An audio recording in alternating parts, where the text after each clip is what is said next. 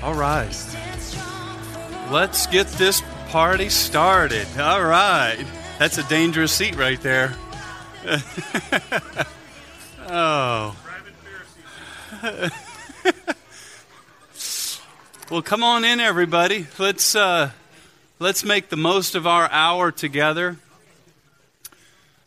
and uh, we'll we'll we'll do some more root canals.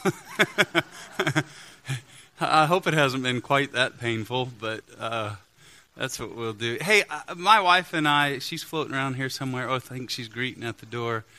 Um, we're just just very excited to have done life with you guys, and we have felt like this is our home. You've embraced us, loved on us, and uh, just given us a great place to have a very much needed rest. Uh, we didn't take a break because we were burnt out. Uh, we just took a break because people told us we needed to. and then when we did, we realized, oh, yeah, we should have did this a long time ago. but it's just been a great place. And of course, you've heard the announcement where we are actually, as soon as I'm done teaching tonight, our car is loaded and we are heading to Seattle. So that is what we're doing. So just be praying. There, Boo! Oh man, that's ter- that's the worst way to start a night ever. okay, in conclusion, um, wow. Uh, so anyway, that's what we're doing. So pray for us. Please keep us in your prayers, and uh, we'll be connecting our web page, obviously, Coastline web page, and you'll be able to keep with, up with us. And we'll be back and forth a few times before the year's ended and uh, a lot of groundwork to do. Uh, I know you didn't come to hear about all that, but that's what's happening. And um, last week we talked about, uh, I want to make this kind of a, not really a disclaimer, but um, something I, I, felt very heavy all week that I forgot to say to you that I want to say. And, and then we'll pray and dive into some new stuff tonight. Uh, last week I dealt with uh, the generational um, roots. How many were here for that? Let, let, me just see. Oh, wow. Okay. How many weren't? Let me just kind of see. All right. No, it kind of helps me so I know. Uh, so, uh, um, well, I want to make this one kind of disclaimer, or I want to qualify a few things because when we talk about generational roots, um, it could become very easy to look backwards and point fingers and blame people. And some of us have been raised by people that were healthy, and some of us were raised by people that weren't. And, and, and it would be very easy to look backwards and blame a mom or a dad or an aunt or an uncle or a grandma or a grandpa or stuff like that. But how many know as Christians that's not what we do? Because the Bible makes it very clear that we wrestle not against flesh and blood, but against principalities and powers. And and the reality is is that broken people they do what they do with the knowledge that they have, right everyone? And uh, come on, we haven't been perfect all our lives either, have we? And uh, so uh, I just kind of want to make that. Uh, I, I just felt like I needed to set that because people ask me questions afterwards and tell me stories, and every once in a while I hear this story that's just still filled with really hatred and bitterness and you know those kind of things and i understand the feelings that come with that um, but we can't look backwards and blame and i just want to remind us of all those things i think that people that hurt us hurting people hurt people right everyone and so that's why god gives us the power through grace to begin to break that and pull that root out. So tonight I'm going to try to wrap up a few things. Let's pray together. Father, I love you and uh, just honored again that you would allow me the opportunity just to kind of just share. I, I, I hope I share your heart. And in some of the things you've taught me, God, that it would be beneficial to others. And uh, just again, thank you for the journey that Patty and I have got to have in being part of Coastline Church. We ask all this for your glory tonight in Jesus' name. Amen. Uh, I was speaking at my very first conference, and so when you're when you're a speaker or preacher and you get invited to speak at a conference, that's kind of a big deal. And so it was this hotel, and so we stayed at the hotel, and it was a ballroom, and there was probably about a thousand uh, youth pastors and youth leaders that, and I was one of the keynote speakers. And I went down that morning to uh, open the session. And back in those days, we didn't have PowerPoint and iPads and Bibles on iPhones and all that. We had these old fashioned manuscripts right here. how many know what this is? Let me just see. How many have one of these tonight? I'm just kind of curious. You have one in your possession. Let me see it. Come on.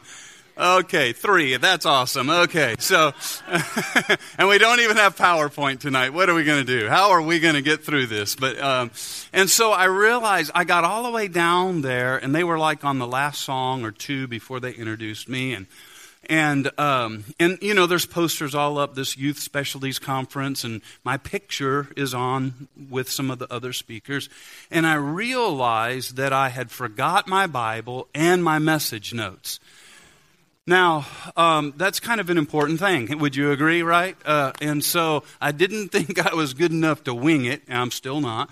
And uh, so I decided I'll run back up to my room and get my stuff and be down here. It'll be no problem. Well, there's a little side note to that. I've been stuck in two elevators in my life. I was trapped in an elevator in a high rise in Chicago when I was 10 years old, and then I was also stuck in one as an adult. And so I kind of have this little phobia of of elevators. And anybody, can I get any sympathy from anybody that has the same, I don't like elevators? Okay, good. You know, to show you how brave I am, whenever I go to get on an elevator, I let my wife walk in first, just because, because I'm a courageous man, you know, and, uh, and so, after you, and uh, I, I jump in the elevator and running up to my room, and and I push whatever floor I don't remember what it was, and the elevator's going up, and then it made this like this sound like it was stopping. You know what I'm talking about, right? And and it sounded like it stopped. It felt like it, but the doors didn't open. And I'm thinking, you know, because how many know sometimes we can measure our future with what happens in the past, right? And I'm thinking, this cannot be happening. And then it moves again, the elevator starts moving again, and it makes the sound like it's stopping, and it sounds like the doors are opening, but they don't open. And I'm kind of starting to freak out. I'm, you, you, know, it doesn't have to be possible, it just has to be imaginable. How many know what I'm talking about, right? And I'm thinking of all these things like, oh, I just blew it. I'll never get invited to do anything again. And, and, and I'm starting to kind of panic. And I, I don't feel like the elevator's moving. It sounded like the doors open, but the doors didn't open. And then, and then, um, you know, I was just like getting ready to start pounding on the doors and say, hey, get me out of this. And I heard a voice from in back of me. And um, now I know I got on the elevator all by myself. And, and I turned around to see two of the maids standing in back of me and recognized that it was a two sided door elevator. And I thought I was trapped in something that was so easy to get out of, huh? Yeah, I was the keynote speaker, everybody, huh? And, uh, well, how, let me just ask this question. How many of you ever felt trapped in something and perhaps it was exacerbated by a previous issue in your life? Anybody ever felt trapped in life? I love Jesus, but man, why do I do, why do I act, why do I feel the way that I feel? And um, I hope that this series has at least created some curiosity in you and maybe rattled the bushes a little bit. Um, as I said a few weeks ago, we're just here kind of, we got the easy part. We're just identifying the problem. We're just kind of shaking the bushes a little bit. Um, I think Mona is here tonight. And is Cindy here also? Do I see Cindy? Uh, could you guys just wave your hand so we know who you are? Mona and Cindy. Uh, they're going to be handing out material and answering questions tonight because we as a church really would love to see you plug into a life uh, life group and, and, go through life, um, and they can tell you more about that. But I just suggest to everybody if this has touched a nerve, and I, I have to believe that if you're here, it's touched some kind of nerve or uh, something in your life. And so tonight I'm going to do my best just to kind of categorize some things and give you a little bit of an action plan. But if you're serious about really pulling out some of those roots and, and finding the answers to how do those hurts in my life and those disappointments and the sin that I was involved in before Jesus, how does that relate to the fruit that's in my life, to the actions that are in my life? I just highly suggest you getting involved in one of our life groups. A little bit of recap. Uh, a fruit, if you can remember, a fruit we are identifying as an action, right? So uh, whether that's fear or anxiety or depression or anger or lust, that has some kind of manifestation. It comes out in some form of an action. That fruit then is tied to a root, and we've identified that a root is a stronghold. A stronghold is just simply a wrong way of processing an event or thinking about an event or a circumstance in our life. Uh, I, I, just for a little interaction, has anybody ever had a wrong way of thinking about anything in your life? Just so we know we're in good company. All right. So I just want to make sure we're in good company because how many know sometimes you sit in a service and go, man, I'm the only one that's getting this. Nobody else can relate, right? So, um, and, and so that's what it is. A root is a stronghold. It's a, it's a, so in my case, when I had uh, anger issues, the anger was a wrong way of processing challenges or problems that came my way. Okay? So it's a stronghold. It's a wrong way of thinking or processing. Those all those roots then start with a seed, and a seed is very simple. It's an event that happens in our life. It's it's the accidents of life, the incidents of life, the disappointments, the abuses, the abandonments, the things that we choose to do, and the things that get done to us. And then all of that grows in what we call the soil of shame, or a Bible word would be condemnation. And uh, so it grows in that. And then, just quickly, Jesus tells us uh, this all just in the way of repeat to kind of get us on the same page. Jesus tells us in Luke 17 that, um, that if we speak to the mulberry tree, it would be uprooted. And if you haven't heard this already, just let me repeat a little bit that Jesus chose the mulberry tree to show us the complexity of the roots that grow in our life. Because Jesus, our excuse me, our Father, when He created us, He also put good seeds in us. And, and, and we grow, and so He put seeds of uh, potential and greatness and destiny and spiritual gifts in us. And sometimes those, uh, those seeds begin to grow, but the bad seeds and the bad events and the, and the issues that have happened in life, they take root also and they begin to grow. And like the mulberry tree, the mulberry mulberry tree finds the uh, the roots of other trees, intertwines with the roots of other trees, stealing the nourishment from the other trees, uh, hindering those that fruit from being grown, and and accelerating the mulberry fruit to uh, to grow. And and the illustration then is this: How many times do the seeds of greatness begin to be strangled by the roots of the hurts and the issues and the disappointments of life. Let me say it a different way. How many times does anger rob joy? You, see what I'm saying? And so, and I've discovered in my life that it's not as simple as standing in a prayer line and just letting somebody wave a, Bible over me and anoint me with oil and saying everything's all, all right.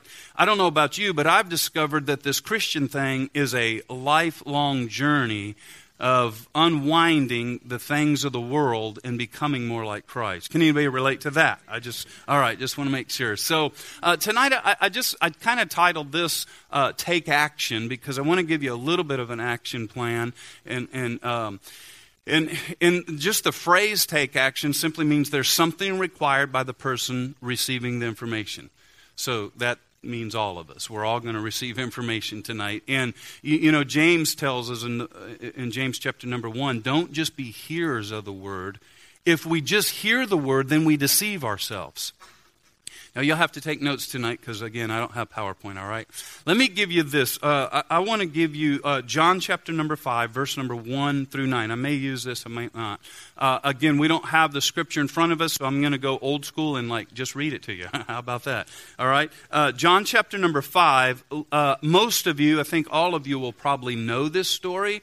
Um, but I, I, I, want to use it really just kind of as a backdrop to consider some things in this man's life how we can begin to take action on the bad roots uh, that are in our life. So l- let me just read the story. Here's what it says uh, lengthy portion of Scripture, verses number 1 through 9. I'm going to read it out of the King James Version because it has a few, uh, a few little things that help me bring some clarity. It says, After this, there was a feast of the Jews, and Jesus went up to Jerusalem. Now there was at Jerusalem by the sheep market a pool, which is called in Hebrew tongue Bethesda, having five porches. Some translations say five colonnades. In, in these lay a great multitude of impotent folk, of blind, halt, withered, waiting for the moving of the water. For an angel went down at a certain season into the pool and troubled the water, and whosoever then first Whosoever then first, after the troubling of the water, stepped in, was made whole of whatsoever disease he had. And a certain man was there which had an infirmity thirty and eight years. I mean, that's a long time, would you agree? 38 years. When Jesus saw him lie and knew that he had been now a long time in that case, he saith unto him, Wilt thou be made whole? Doesn't that, isn't that an interesting question that Jesus asked? Here's a guy that's laying here in, in what would look like a, an emergency room, and Jesus comes up to the guy that's been laying in the emergency room for 38 years, and Jesus says, Would you like to get better? I, I, I just find things like that kind of fascinating. Things like that just make me stop and go, wait a minute here, there's something to that. And, and we're going to look at that tonight. And then verse number seven says, The impotent man answered him, Sir, I have no man when the water is troubled to put me into the pool. But while I'm coming, another steppeth down before me. Jesus saith unto him, Rise, take up thy bed, and walk. Verse 9. And immediately the man was made whole, and took up his bed, and walked, and on the same day was the Sabbath. On the same day was the Sabbath. Tonight, um, you know, I can't, I can't take the time to identify all of the different roots that we we have in, in the manifestation of those and try to tie all those together. So here's kind of what I want to do. I, I, I just want to kind of throw them out there to you in some categories. Again, I'm trying to jumble a whole bunch of different messages into one.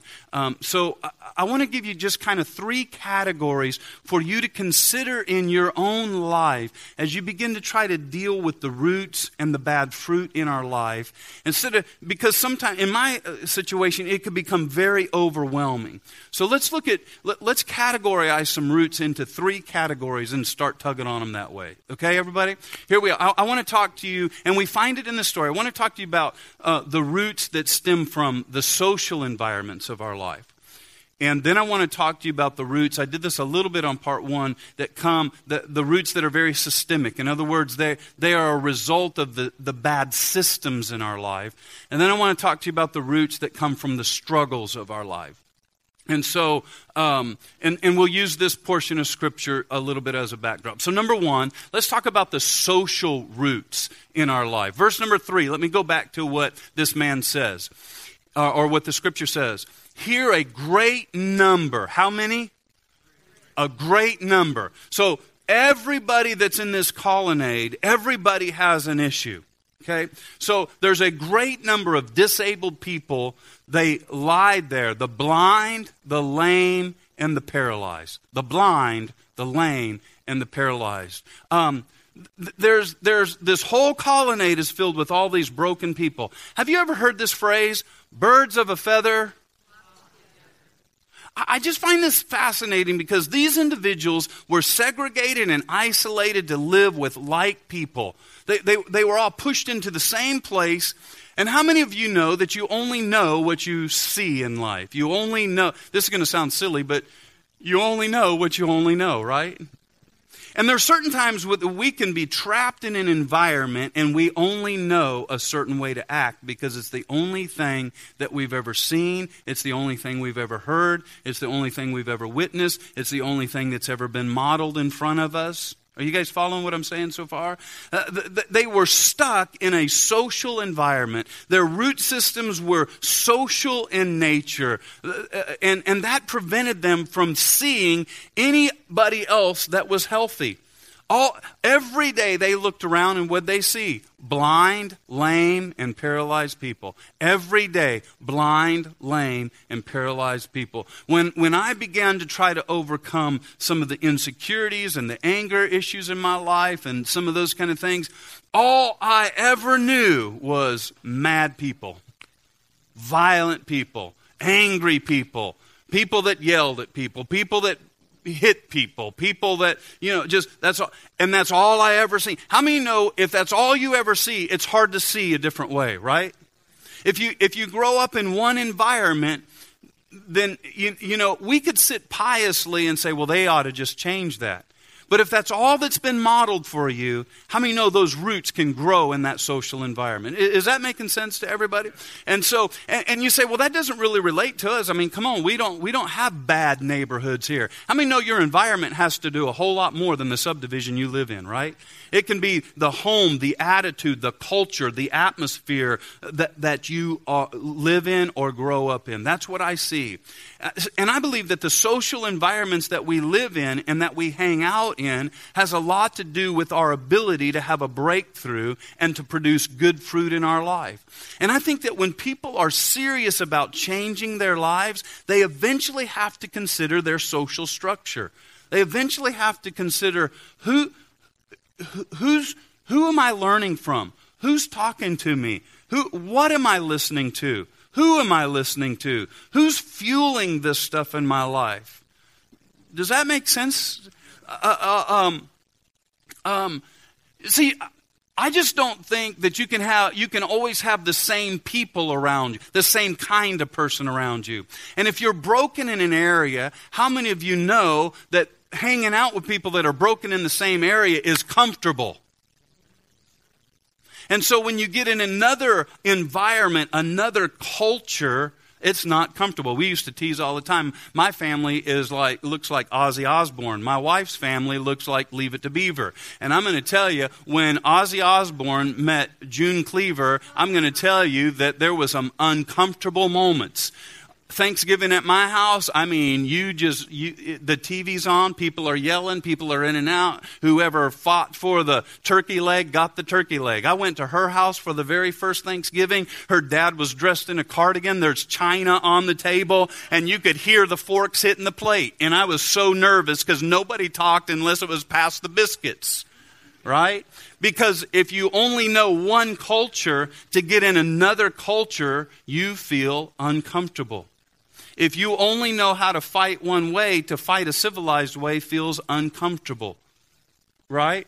If you only know how to treat people, love people uh, one way, to try to change that is uncomfortable because you have lived in this colonnade of like people. You were raised by like people. Uh, you, you following what I'm saying?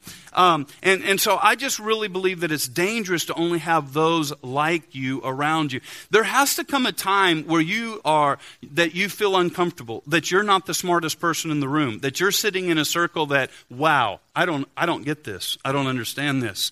And let me tell you, in my life of healing, I had to get in those circles where people were talking about different things that I'd never heard of. I had to get in circles of seeing healthy husbands and healthy fathers and healthy men. And it was very uncomfortable because I didn't grow up in that colonnade.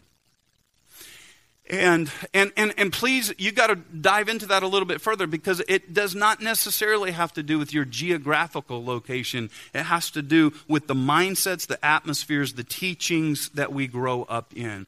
Um, it, I think that you eventually have to get around someone smarter than you, mm-hmm. um, faster, uh, you know, healthier. You, you, just have to get around those people. It, because if everyone around you is sick, and everyone around you is depressed, and everyone around you is angry, and everyone around you is a gossip, and all the guys you hang out with uh, uh, are cheating on their wives. Come on, somebody. And everybody around you is egotistical. Guess what? It's easy to stay that way because abnormal begins to look normal because that's all you see. I, I, I didn't think there was a single thing wrong with the way I spoke to my wife because that was normal to me. It took me some time to understand that's abnormal. That is not right. that, that just is not right. The Bible says this you become what you gaze upon. So, so what we're constantly looking at, that's, that's what we become. And um, I, th- I find this interesting kind of too that the Bible says that they were blind, lame, and paralyzed. Think about that for just a minute. If all you ever do is hang around with blind, lame, and paralyzed people, w- would you at least agree with me that the chances of you going anywhere are kind of slim? Blind. What, what, what is that? Blind. Simple. Lost my vision. Don't ha- have any, no vision. Now, for me, I grew up in neighborhoods where nobody had any vision. The vision was, I hope we can make next week's rent or next month's rent. Uh, uh, it, that doesn't take a lot of vision, right? I mean, that's blindness. It's blindness just to, just to be kind of in that trap. And, and sometimes we need to get around some people that have big vision to challenge our vision, to see, to, to help us understand that where I'm at is not where I have to stay. The reason that I've been so willing to share my story so much is because I hope it sir, I hope it gives people vision and hope to say, you know what? I might be here right now, but if God could do it for that guy, he can do it for me. I hope it helps you have vision that your tomorrows can be better than your yesterdays. And where I'm at's not where I have to stay, and what I have is not all that I can have. And just because granddaddy and daddy did it that way does not mean that's how I have to stay the rest of my life. If daddy was an alcoholic, I don't have to be one. Come on, somebody, right? Right, everybody? All right. And, um, and I love this because, um, and it says they were lame. And, and lameness speaks of not being able to make progress. You, you, you're just in a vicious cycle. Have you ever met anybody that's just, they're just in a vicious cycle? Uh, Tim, we make, you know, we kind of talk about guys like that at the gym. You've been in the gym for 30 years and you still look like the day you walked in. They're just kind of keep on. I know people in church the same way, though. Come to church all the time and it's like the same old thing. And there's no, you know, they're just waiting for their ship. It's like lottery minded Christians that say, one day my marriage is going to be better, but you've become lame. There's no progress. It, it, it's it just the same thing, and there's no advancement. There's no progress. I love this thought because as, as I was trying to get healing in my life, think about this. The children of Israel left Egypt. If you know anything about that, Egypt means narrow place means place of bondage. It, it means uh, a restricted place. God wanted to take them from there to the land of Canaan. Canaan represents the land of blessing, rhythm, flow. Okay? And so, but think about this. The day they left Egypt, the first day they're marching, they turn around and what do they see? They still see Egypt. They see all the statues and the idols and the things that they built. And the, but then they walk again the second day and the third day, and they turn around, they still see it. They, they, they turn around a week later. And what's happening every time in their continued journey, the statues that were this big, every day they're, they're more distant and they're more distant and they're more distant and they're more distant. To one day, it's hard to even remember that's who I was. Uh-huh. It, it, it used to be this issue every day. But you know, I'm journeying with Christ, and now it doesn't come up quite as much and, and I'm making some progress. Hey, you know what? The devil wants to condemn you for the times you mess up, but you ought to turn around and remember, you know what? I'm not where I want to be, but I thank God I'm not where I was. Those idols, that Egypt, that bondage, that narrow place, that anger, that depression, that lust, that issue back there, it's getting smaller the more I walk with Christ. And if you're lame, if you're paralyzed, you can't make that progress right? And, and, and then he says the paralyzed. Paralyzed just simply is, is a picture of not having any action in our room. I find this interesting. You could put strangers in a room. If we got all locked in here, you know what would happen? I don't know how many hours it would take, but eventually birds of a feather flock together. I mean, you would have all the certain kind of people over in one corner talking about one thing and certain kind of people over. Eh, eh, eh, eventually, all the people will gather under the same colonnade. Um, it's hard to get out. It's hard to get healed because everyone around you has the same mindset. I used to say this if you have an anger problem, you cannot be hanging out with mean, ready to fight people. Come on. I mean, they're just putting fertilizer on that root that you're desperately trying to get rid of, right? And uh, it would have never worked. If you've got to know my wife at all, my wife, I've never, ever seen my wife mad. I mean, that's like a miracle living with me. I mean, I've never seen her mad, ever. And here's the, well, um, well, I was going to try to be funny on that, but never mind. Um, if I would have married a woman that was a finger snapping, head popping, oh no, you didn't kind of woman, you know what I'm talking about? I'd have blown the house up. I would have. It's kind of like I'll blow the whole house up just to make my point, right? Here's what I'm saying. I had an anger issue, so I couldn't hang out in that colonnade. I couldn't pursue that. I couldn't marry. Is that making sense? That's what I'm trying to say here. Um, and, and, and, and that's why, listen, that's why church finding the right church and getting in a healthy small uh, a connect group rather uh, that needs to that needs to challenge me. I need to sit in that chair sometimes and go wow i never thought of that. I need to sit in that chair sometimes and feel uncomfortable because it's different than the world i'm used to I need to be challenged. I need to be in a, a connect group that inspires me, that changes me, that challenges me. I, I, I want the atmosphere and the environment and the culture of my church to be alive and to be filled with contenders and to be filled with people that are on the journey. And I want to connect with people that have been in the same journey and are making progress in their journey. Is that making sense? I can't keep hanging out with the same people all the time. It's it, it, uh, this man needed a miracle, but the people that he was around prevented an atmosphere of miracles. I know you've heard this, but the atmosphere of expectancy is the breeding ground of miracles. There was no expectancy in his atmosphere, there was no expectancy there. And uh, so we have to get in an atmosphere that gives us hope for a better tomorrow. Uh, let's talk about systems a little bit more. I talked about this a little bit on the first. Is this helping anybody? Because uh, I can camp there a little bit. I'm just trying to give you a whole bunch. Um, let, us talk about okay, so we have roots that grow, that really are in social in nature. Then we have some roots that are systemic in nature. Um, and we talked about this week number one, and a system is just simply how we manage uh, uh, methods in our life. So, watch this. Watch this guy's broken system. We wonder why 38 years 38 years. He's in a broken system. Let me say it this way if you always do what you've always done, you'll always get what you've always had. And it's just amazing sometimes how people just continue to do the same old thing and thinking one day it's going to get better. We, we just do the same thing in our marriage and think one day my husband's going to get it together. One day my wife's going to get it together. And we just do the same thing and hope for a different result. The system is broken, and there's strongholds in the system. There's roots in the system. Look at verse number seven. If you have your Bibles, if not, just jot it down. Here's what it says Sir, the invalid man replied, I have no one to help me. I have no one to help me into the pool when the water is stirred. While I'm trying to get in, someone else goes down ahead of me. Um, I just find this interesting because here's Jesus talking to him. And this man begins to tell Jesus, basically, and I'm paraphrasing, of course, that his system is broken. Here, here, here's our system, Jesus. We all wait. We, we all just, we kind of wait. And once a year or so, an angel comes down. Um, some some scholars differ whether there was an actual angel or not. The NIV doesn't even talk about the angel, but says that the waters are stirred. So, so here's our system, Jesus. We all just wait and and one time a year or so the water is stirred and the first one to roll over into the water gets healed.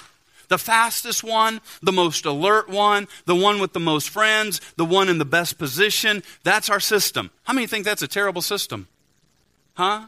Uh, and so for 38 years he's lived in a broken system and for 38 years he's paralyzed. Man there's a problem with the system. If you're waiting 364 days a year of waiting, there comes a time when you got to stop waiting for the change and break out of that system and break out of waiting for your ship to come in. Because every year, every time you miss the opportunity, that root grows deeper, that bitterness grows deeper, the hopelessness, the helplessness, the, the, the, uh, the excuses, they grow deeper and deeper and deeper. And every year that passes, you, you, just, you, you just build a fortress around that stronghold. That's just the way it is. That's just the, that's as good as my marriage is going to be. That's just the kind of person I am. Well, you know, this is just my lot in life. And, and I just want to submit to you to reconsider um, your system in life, your process. Where are you trying to get? And if you're not getting there, we have to reevaluate the process of getting there, the system of getting there. Um, I, I think that too many Christians sometimes have what I call the lottery mindset. Kind of everyone thinking when the when all the planets line up that that you know everything will be all right. Um, this guy's system, I just believe, was too small. And and I don't know about you, but I I don't I don't want to wait 38 more years for healing. I don't want to wait 38 years for a financial breakthrough.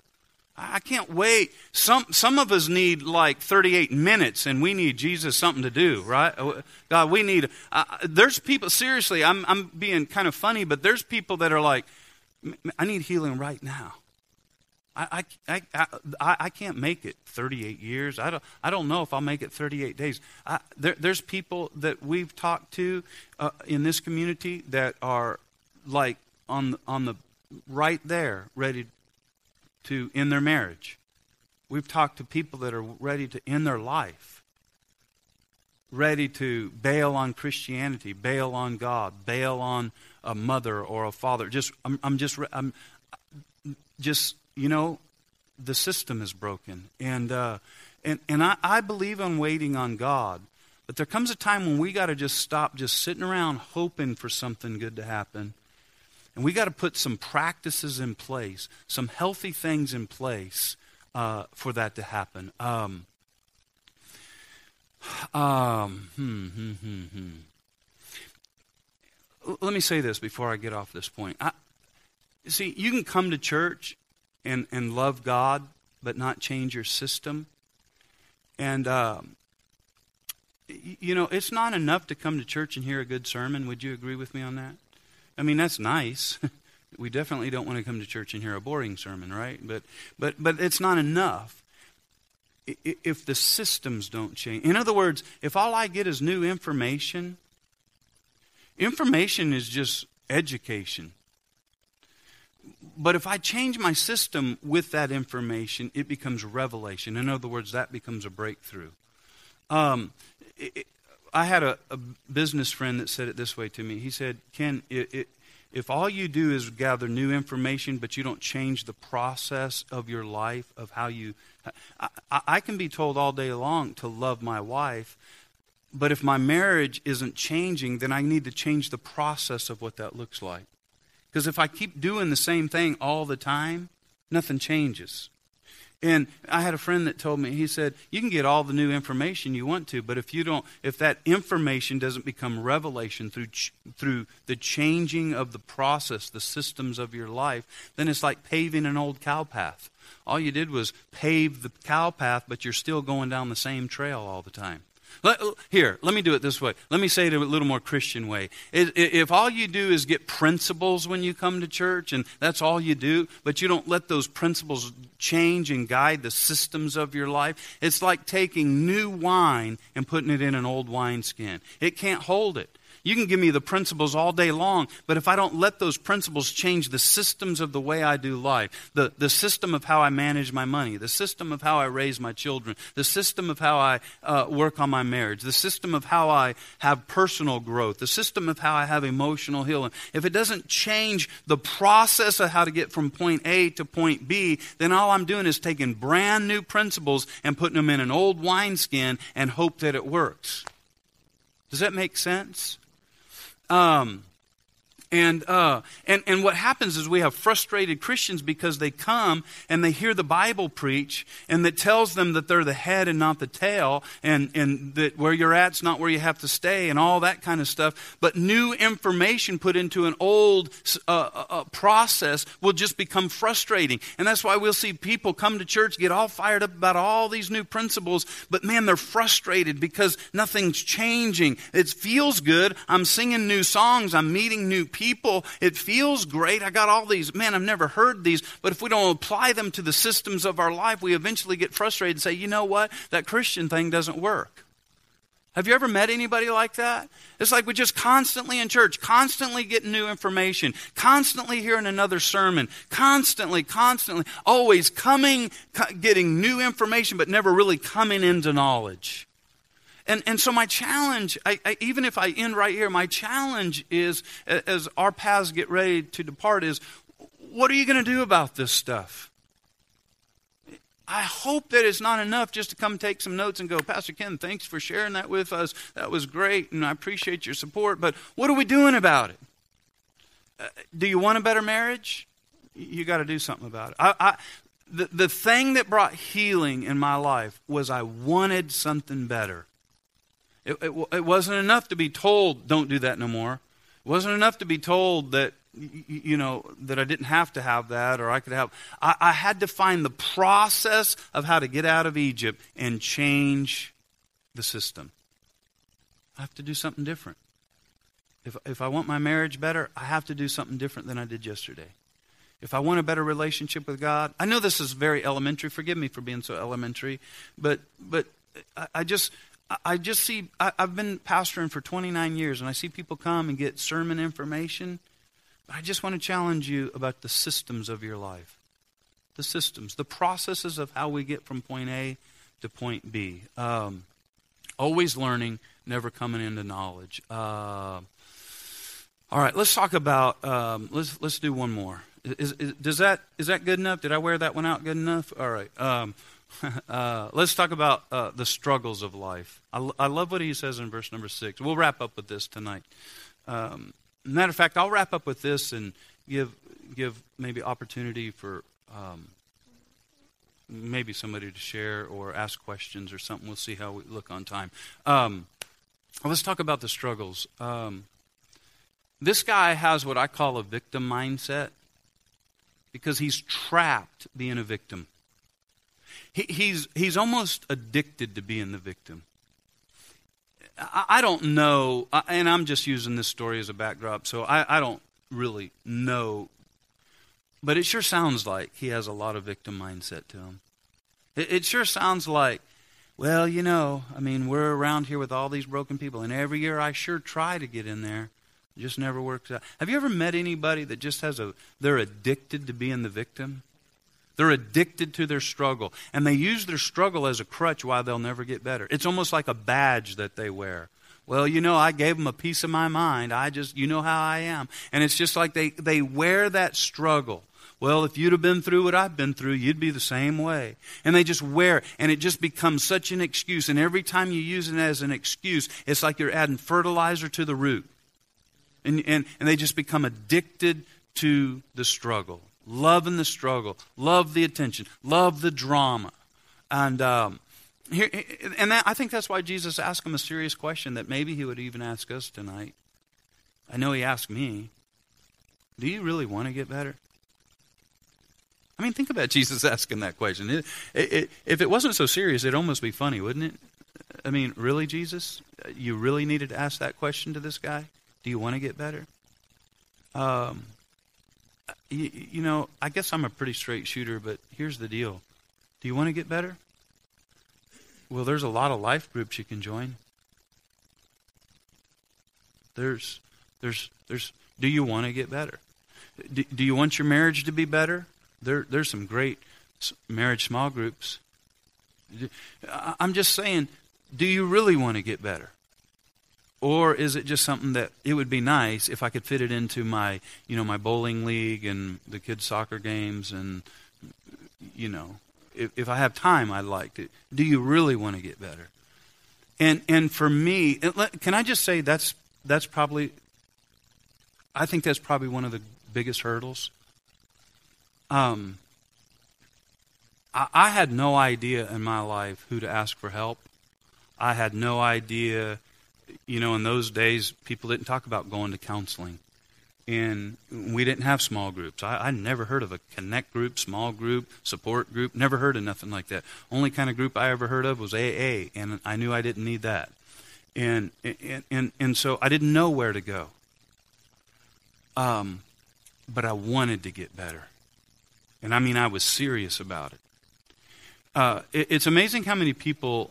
Ha- have you guys ever met with somebody, a friend or somebody that you just pour your heart into them and it's like you want them to get better more than they want to get better? Yeah. You got to want it. And, and, um, um, and we can't hide behind our issue. You know, the, the guy, if, if you study this a little bit further, it says, you know, there was no one there to help me. There's no one there. It, it's a victim root. Um, and, and so, you know, as I think about this guy, I don't even really feel sorry for this guy um, he, he, he, because he's telling me all about his wrong social roots. I got nobody. I got no friends, you know. You can't come to Coastline and say, I have nobody to help me. I have no friends. Yeah, there's connect groups. We're, we're going to set you up tonight. Mona, Cindy, batten down the doors. Don't let them out until you give them a flyer. Force your friendship on them. Because you can't walk around saying, I have nobody to help me. Yes, you do. We're making it as easy as we know how to do. We're, we're doing everything we can to say, there's, there's somebody here that's been through what you're going through and can be a friend. Uh, th- this guy keeps telling me, I have no friends. I, I, see people that attend church their whole life still dealing with the same thing, and they say, well, just nobody, I can't relate to anybody. You know, I tried church, I can't relate to the preacher. Well, can you relate to God? I mean, can you really, you know, I just have no man. He keeps telling me about his wrong systems. I have no time. You know, I try to do it, but I'm always the last one in, and, um, um, and, and, and so forth and so on. And uh, so, um, it was his wrong social roots, his wrong systemic roots, and his wrong struggle roots. And, and here's the last thing I'll just say about this 364 days he waited for one day. And then when he missed the one day, 364 more days he waited for one day. And when he missed that day, 364 days he waited for one day. And when he missed that day, you getting the point? I think sometimes we waste too many normal days waiting for a spectacular day. When if you just keep adding normal days up, they'll become spectacular. If you keep doing the right, if you start tomorrow on your journey of pulling those roots up, it might not look like a big progress because anger might still be this big. Pride might still be this big.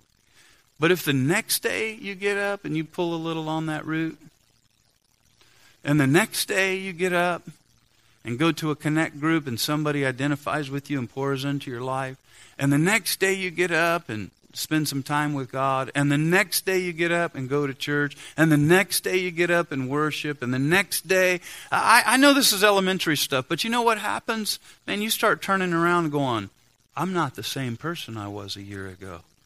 I took my 364 days and I made them spectacular days. And I quit waiting for that one special speaker to show up on Sunday. Whew. I quit waiting for that one Sunday, that one revelation, that one big moment. I can't wait for that conference to happen. I can't wait for that retreat. No, no, no, no. Today, Quit wasting your 364 days, guy. I don't feel sorry for you because you wasted all those days waiting for a spectacular day. I'm saying, mate, right now, begin the process of pulling out those roots and consider the social roots, consider the systems of your life, and consider do we really want to get well? The struggles of our life. And um, I think I'm going to end right there. Is that all right with everybody? All right, we're going to end right there. Let me do this because uh, I think we have 10 minutes. All right? And, and I, I want to pray tonight for all of you. And um, but I just wanted to give an opportunity. I, I, don't even know really how to do this. Tim, I apologize. I didn't plan this ahead of time, uh, but maybe you could, uh, maybe we could talk I'm, I'm not sure because of the intensity of what this has been if I can really try to thoroughly answer questions. I'm totally open to trying to answer questions. Uh, but I would maybe like, maybe it would be better if there's anybody that has a story, an illustration that relate to roots that might encourage somebody else in the room. Could we do that? We used to do that in old school church, you know, every once in a while. Could we do something like that? Does anybody just have anything that would be pertinent to this series that you feel like you could share a life story or a breakthrough in your life that may be of a help to somebody else? Anybody tonight? Just, we'll try it. Yes, ma'am. Uh, can you let, us try the microphone, all right? I know this is extremely informal and, and, and but this is supposed to be a small group, everybody. can, can you do that for me? All right. Okay, so this kind of happened recently, talking with Mona.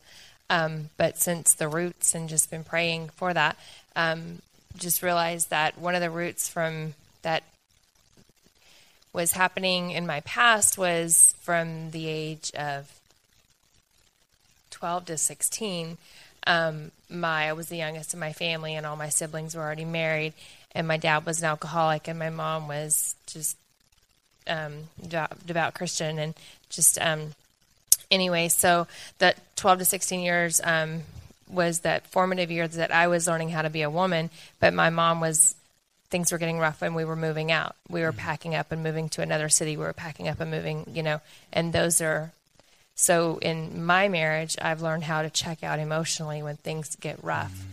I won't, you know, we won't split up, we won't do that, but I check out emotionally. And like literally, that just was revealed this last week. Mm. So now it's like a test of, okay, what am I going to do when it, you know, when mm-hmm. you have an argument or what am I going to do when you have a disagreement? Am I going to check out emotionally? Am I going to go to the room and listen to the thoughts of the enemy and just, you know, just do something out and zone out?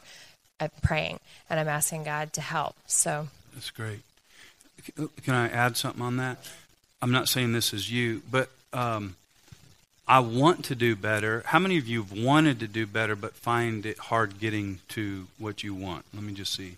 Yeah, that's why we gotta we we we have to have the tools and we have to have the friends that help us get the tools and apply the tools. And again, this was not about me being a commercial for life, but I just believe in it so much. And, um, you know, because for me, I, I started recognizing, oh, I don't want to feel this way.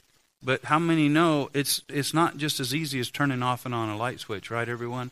I mean, I know that the fruit of the spirit is self control, but that fruit was getting, getting strangled out, you know. And uh, so uh, the want to is where it starts. Do you want to get well? Yes all right, then then then the want to ought to start the journey. The want to isn't the healing in itself, everyone, right? The, the want to get in shape uh, uh, and lose a few pounds is that's great. Uh, you know, the, the first two weeks at the gym, I hate because it's like the whole world is in there and we can't find. And, but after two weeks, everybody's gone again because the want to left. You, you know, and, and I want to be happy, but man, when anger sets in, I don't want to be happy. So I had to start finding the tool, pursuing the the want to says I got to go add some tools to my toolbox so that I can overcome these things. That's awesome. Thank you for sharing that. Anybody else? Just before we wrap up tonight. Yes, ma'am. Okay. Um, I grew up with a father that was an alcoholic. He was really abusive and left when I was 13 and never came back. And um, I went through a series of, uh, I was always seeking, trying to find the answer why I felt the way I did inside. And ultimately, um, you know, got into recovery, and that changed my life a lot. Um, then found Christ and would sit in church, and um, and really, it's like everything made sense to me. I got it up here, mm-hmm. but I couldn't get it in my heart. It was like they, it's like I could see God, but I couldn't get Him in here. And it wasn't until I did a program that really um, helped me to understand. I did life too, and life was amazing. But I found after I needed something to show me how to get um, to to pull those roots out. And so what what what happened was I was um, I could see that um, it was like basically going back and identifying what had happened, not to not as the victim and not to blame, but just to call it what it was, mm-hmm. then to connect that to what I was mm-hmm. doing presently in my life, the effects of that, and then um, to dismantle those old belief systems and That's so replace them with new ones. Mm-hmm. And so what I realized was that it really began with looking at who God was for me and who God wasn't. Because what I had done is I had taken the characteristics of my father and put them on God. Yeah, yeah, that's good. And then I couldn't go to God Such good advice. with eh, my with everything. I couldn't turn to him in in the way that I kept hearing. Mm-hmm. So I had to literally dismantle those old beliefs. So good. And then really understand it was like who would my father have been if I had if I could choose the father I Yeah. wanted. Yeah. And he and, and I began to list characteristics. He was be loving, gentle, he would be protective. And all of a sudden I went, That's my God. That's, That's so God. good. That's great. Yeah. That's man. Come on up and teach roots, would you? I mean, seriously. No, it's so true, and that's that's kind of the same thing that happened to me. I spent uh, twenty, uh, probably twenty-two years preaching every Sunday to people about the love of the Father. People getting saved in our church every week. I mean, amazing things. Telling them that because I had head knowledge of it but I didn't have. I wasn't. I didn't really truly understand the love of the Father, and uh, I, to me, it was kind of the same process. Is really beginning to understand that God's for us. He loves us. He loves us. I was. Aaron said it Sunday, and it was like, dude, you preach my sermon. You preach my life because I kept trying to love God enough to get through those things, and and I had to finally come to the place where no, no, no, no, no. It's that He loves me enough and it just shifts. It, it, it shifts. That, that's great. Uh, can people come talk to you if they need to after? Absolutely. Okay, great, great, great. Uh, anybody else? Uh, we probably should close, but one more right here. Okay, okay, uh, okay. Let's yeah, go for it. Okay, real quick. First of all, this woman here has helped me. She's been my savior angel with her past. She's turned it around and she's used it to help Mm. me and my family. So she's good. one of the angels I've found here at Coastline. Real quick, uh, a lot of people here know me and my story. My son right next to me. I came out of an abusive marriage after 10 years. My son here has witnessed a lot of it. And um, he had witnessed things that I didn't know he had witnessed. And he told me that he had witnessed after I got separated four years ago. And he told me that he would stay up at night um, listening to arguments and watching me run into the bathroom with a bloody mouth. And uh, both him and my older um, daughter had seen me uh, being strangled and choked. Um, so he has a lot of anxiety, and I was praying to God to help me help him. And I came here three Sundays ago, and you started talking about how being betrayed um, makes people want to control their lives and become perfectionists and become anxious. And uh, although he never comes to services with me, I begged him to come, and um, it's helped us both a lot. We walked out of this two weeks ago, both sobbing all the way home, because what has happened is that it's given him a lot of anxiety, and he wants to control his life. His dad has left. Um, he just comes and visits, but he's not really. He's never been a dad for them. So there's betrayal, there's abuse, there's a combination of everything and um, it's it's been a turning point. We've from what we've learned from you. Um, and he was just telling me the other night. I, I spoke to a therapist just to tie it to this, and told me that um, boys that have been abused tend to become abusive men, mm-hmm. and you have to watch out for that, which is a lot of what you've been saying. Mm-hmm. And he himself, he's 12. He explained to me how that works. Uh, I once told him, Why do you keep raising your voice over me and your sisters? You say your dad does that to you and you don't like it. And he turned around and said, Because it works. Hmm. Because it worked. When he hmm. raised his voice, you would be quiet and you would do what he want you to say, which goes into what you were saying about that's the only way we knew. And it works. So it, it's a long story. I just wanted to say we learned a lot out of this. It's it's been a turning point for both of us. We we we're now trying to work on issues because The other dynamic of it is that he is a perfectionist and wants to control the day, wants to control Mm-hmm. the situation, and if anything goes the other way, he gets anxious and upset. And I, on the other hand, resent control because I've been with a controlling and abusive husband for 10 years. So Mm-hmm. anytime he tries to control me, I push him back. Mm-hmm. So there's a lot of dynamics that when, when I think about what you've said, it's all in the roots. So Mm-hmm. you, you you know God answered our prayers through your um, through your program here, and we're grateful Awesome. for it. Awesome. John, let's do this one more, and thank you for sharing. Uh, and you're, you're coming out of Egypt. It's a journey, right, everybody? It's a journey. And, and uh, we applaud you for coming and your son being with you and being on the journey and being open enough to have these discussions and transparent with one another. We do. We applaud you very much. Way to go. Way to go. Yes, ma'am, and we'll close. Yeah, um, my is Barbara, and I was um, I went with Aaron and the team to um, Alabama for the first session, um, and I've led several groups, and I just wanted to make the comment that I've had some women come to me that are still really struggling. They're really, really struggling, and they're like, "Well, I've done life. Why am I still struggling?" You know, and. I just wanted to make the comment and address because there's some people that we're, we're, we're talking about living in freedom every day and we're talking about roots and it is an amazing, amazing, um, this is an amazing jumping off point to go straight into roots. But if, if you're here in this group right now and you've been through life already and you still aren't experiencing freedom, it does not mean that you didn't do it right. Right.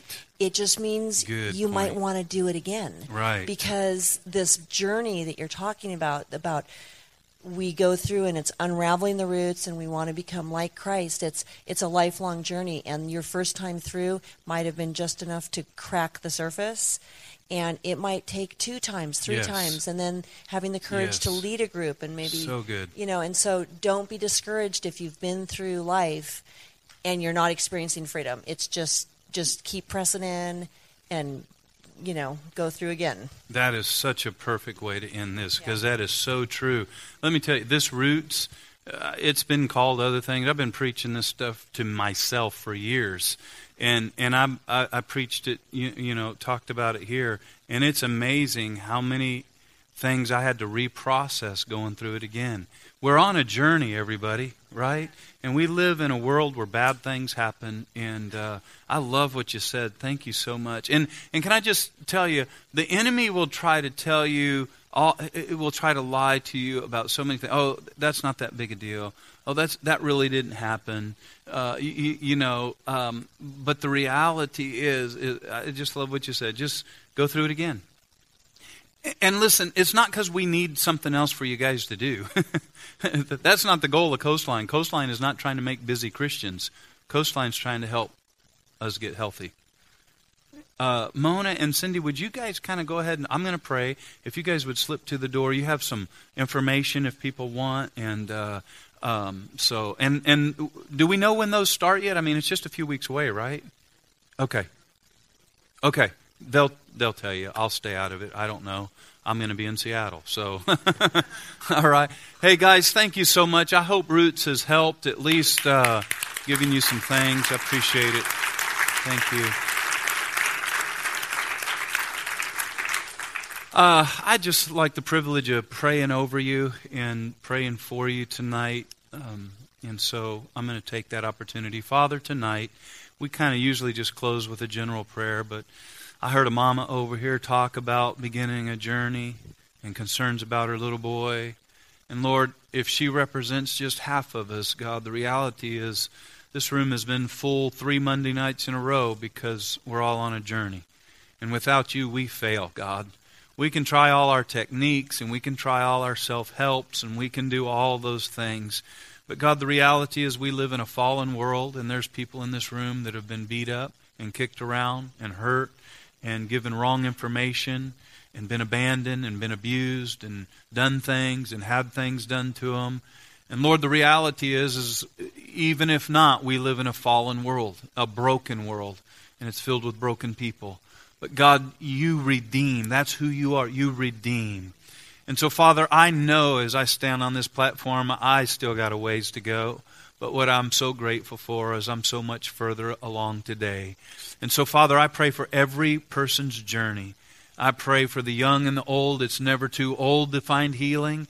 And I pray for the young, God, that, that you would just help them to find healing early, Father. I pray that our life uh, groups this semester coming up would be the greatest series and session of life groups with the greatest breakthroughs, the greatest victories, God, uh, that we've ever seen at Coastline. I pray, God, that healthy, healed Christians begin to come out of those things. Because, God, while we're here, we, we don't, we, we don't, God, we want to produce good fruit. And uh, so, Father, help us on the journey. I love you. I thank you for your people. I thank you for your grace. In Jesus' name, amen. Amen. God bless you guys. Love you. See you when we come back.